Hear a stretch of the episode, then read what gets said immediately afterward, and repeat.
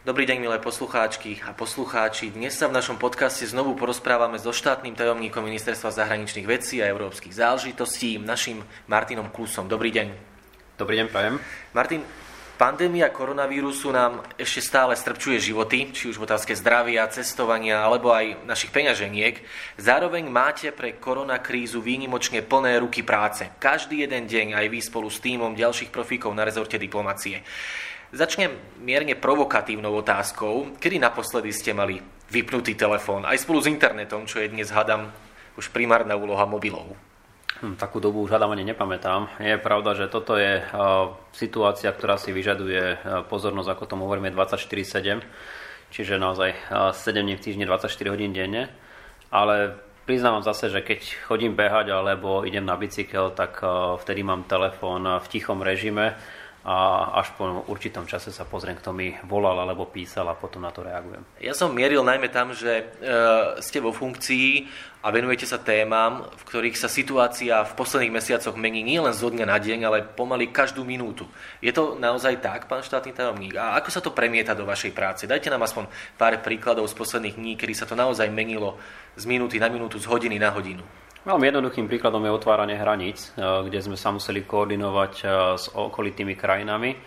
A ja spomeniem jeden príklad za všetky, keď sa náš premiér eh, spolu s českým premiérom rozhodli doslova z hodiny na hodinu otvoriť hranice, tak to samozrejme vyžadovalo koordináciu aj s ministerstvom vnútra ohľadom stiahnutia hliadok, vyžadovalo to koordináciu s našou štátnou karanténou a e-karanténou a zároveň e, sme museli informovať aj našich e, ďalších e, susedov a partnerov, že takýto krok pripravujeme.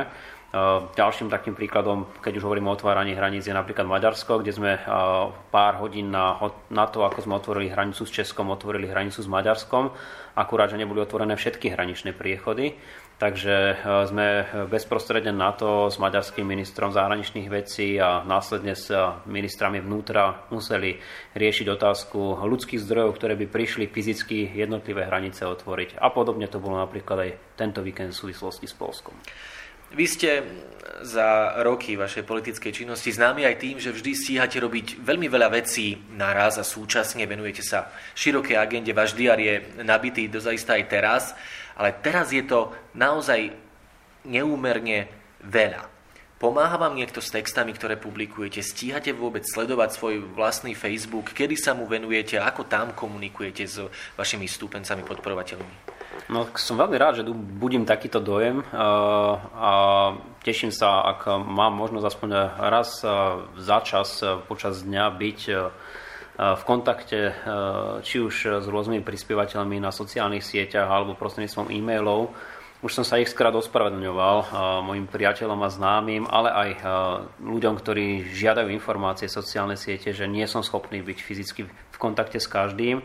A potom sa mi častokrát stáva, že posúvam ich e-maily alebo otázky aj mojim kolegom v rámci týmu Takisto musím povedať, že mám okolo seba to profesionálov na ministerstve, ktorí mi pomáhajú s prípravou podkladov na e, rôzne zahraničné návštevy, ktoré k nám prichádzajú, prípadne na tie, ktoré e, riešime momentálne najmä video alebo telefonickou cestou a perspektívne potom v súvislosti s našimi zahraničnými pracovnými cestami. Čiže môžem sa tu oprieť o naozaj tým veľmi schopných ľudí a chcem sa im aj toto cestou poďakovať. Rovnako ďakujem napríklad aj strane Sloboda Solidarita, že nám vytvárajú dobré podmienky preto, aby sme našu prácu následne mohli e, prezentovať.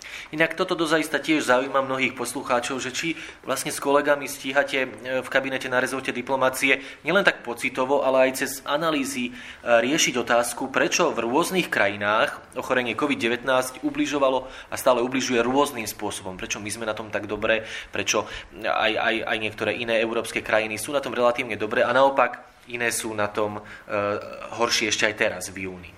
No to existujú v podstate také dva rôzne výklady, s ktorými sa stretávame aj naprieč Európskou úniou. Prvý je ten, že e, veľmi dôležité bolo, ktorá krajina ako rýchlo zareagovala, aké prísne boli tie opatrenia. V tomto smere sme naozaj svetovou špičkou a napriek tomu, že to malo zásadný dosah na životy nás všetkých a bude to mať zásadný dosah na našu ekonomiku, vo veľkej miere sa nám podarilo ochrániť ľudské životy, čo sa teda rozhodne nedá povedať napríklad o Taliansku, Španielsku, Francúzsku, Spojenom kráľovstve a niektorých ďalších krajín. No a potom je tu tá otázka kultúrna, možno aj tak trošku spoločenská. Predsa len my sme e, spoločenstvo ľudí, ktoré aj z minulosti sme boli naučení e, počúvať odporúčania a niekedy aj príkazy. Čiže bolo ďaleko jednoduchšie presvedčiť občanov e, Slovenska a niektorých okolitých krajín, aby napríklad nosili rúška, aby napríklad neboli podľa možnosti v kontakte so svojimi blízkymi, obzvlášť staršími ľuďmi ďaleko jednoduchšie sme pochopili to, že si nemôžeme dať e, kávu na námestí alebo obed v reštaurácii. Zatiaľ, čo napríklad južanské krajiny, kde naozaj tá situácia bola kritická, e, sa tomuto trendu prispôsobili ďaleko ťažšie. A dodnes máme krajiny ako napríklad Belgicko alebo aj Švajčiarsko, kde nie sú e, v tejto chvíli povinné rúška. A kde si ľudia na to jednoducho nenavykli a ukazuje sa, že aj toto bol jeden z vážnych dôvodov, prečo sa tá pandémia u nás rozvinula inak ako u nich. Svet sa síce pomaly vracia do normálu, však vidíme to aj na postupnom otváraní hraníc, ale čoraz častejšie sa hovorí o druhej vlne, ktorej sa vraj treba báť. Viete si ju predstaviť, pán štátny tajomník? Bohužiaľ áno a mám taký pocit, že nejaká forma druhej vlny už prichádza, lebo keď máme raz nulové čísla, ako sme mali niekoľko dní po sebe na Slovensku, tak každý náraz je už v podstate nejakou formou druhej vlny. Otázka je, aká silná táto druhá vlna bude. Je úplne nepochybné, že táto príde zo zahraničia a je úplne nepochybné, že si ju môžeme očakávať v nejakej podobe, pretože keď občania začínajú cestovať, nekontrolovateľným spôsobom, tak napríklad na tej dovolenke sa pravdepodobne v tom rezorte stretnú nielen s občanmi Slovenska, ale aj s občanmi iných krajín, možno napríklad Spojeného kráľovstva, možno napríklad Spojených štátov alebo Ruska, kde tá situácia nie je dobrá. A môže sa stať, že sa tam nakazia a jednoducho prinesú tú chorobu domov. Takisto je tu pomerne veľký predpoklad, že aj naši občania žijúci v zahraničí, spomenia napríklad Spojené kráľovstvo, sa môžu počas leta vybrať e, naspäť domov, pozrieť svojich blízkych. A máme skúsenosť e, aj z predchádzajúcich mesiacov, že takáto návšteva môže v praxi znamenať e, výrazné rozšírenie nákazy, napríklad aj vo veľmi chudobných spoločenstvách na východe Slovenska. Čiže buďme na to pripravení a očakávajme naozaj, že tá situácia sa môže v istom okamihu aj výrazne zhoršiť. A v takom prípade eh, nechcem strašiť, ale môže sa stať aj situácia, že by sa niektoré eh, reštriktívne opatrenia vrátane hraničného režimu mohli zaviesť opäť. Vy sa pravidelne aj cez svoje príspevky na Facebooku či na Instagrame snažíte e, nejakým spôsobom aj radiť ľuďom, e, ktorých zaujíma všetko, čo sa týka zahraničia, hraničné obmedzenia, cestovanie, e, ako sa vystriehať nebezpečenstvu a vysvetľujete im tie bezpečnostné otázky za hranicami Slovenska. Napriek tomu ma ešte zaujíma, či by ste mohli poradiť ľuďom, kde sa dozvedia najspolahlivejšie informácie, ak chcú vycestovať do sveta. Samozrejme okrem vášho Facebooku a Instagramu. Tak mňa samozrejme teší, že ľudia sledujú moje sociálne siete, kde sa snažím pomerne detailne aj graficky vysvetľovať, čo je a čo nie je bezpečné, kam chodiť, kam nechodiť.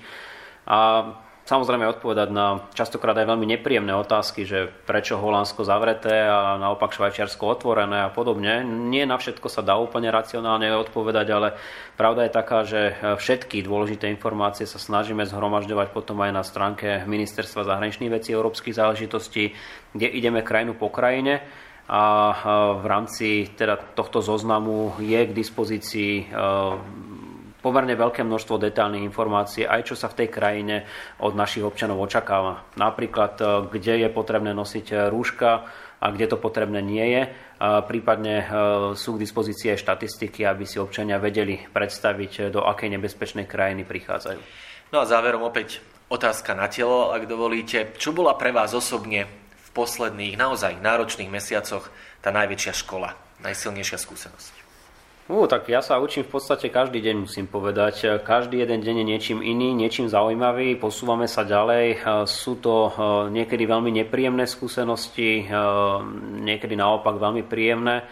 Mňa obzvlášť tešilo, keď som mohol hlasovať dobré správy, že sa napríklad ruší štátna karanténa, alebo že sa otvára hraničný prechod tam alebo onam toto sú, toto sú tie fajné informácie, ale uh, musím povedať, že takou najzaujímavejšou diplomatickou školou pre mňa bol zatiaľ môj prvý a na teraz posledný výjazd mimo hranice Slovenskej republiky do nedalekých uh, moravských ledníc. A tam sedieť okolo stola 8 ľudí, 4 premiéry Vyšehrádu a 4 šerpovia, rokovať o veľmi vážnych veciach, akým nepochybne je viacročný finančný rámec a teda rozpočet Európskej únie, ktorý počítame v stovkách miliard, tak toto je škola, na ktorú určite len tak skoro nezabudnem. Ďakujeme veľmi pekne. No už čoskoro, koncom júna to bude, si pripomeniete 100 dní od nástupu do funkcie štátneho tajomníka na ministerstve zahraničných vecí a európskych záležitostí. Dnes sme sa v podcaste opäť rozprávali s Martinom Klusom, no a nám neostáva iné, ako vám zaželať e, veľa úspechov, aby sa vám darilo všetky tie výzvy, ktoré k vám na stôl prichádzajú, každý jeden deň darilo e, takto dobre zvládať ako doteraz. Ďakujeme pekne. Ďakujem veľmi pekne a všetkým prajem hlavne pevné zdravie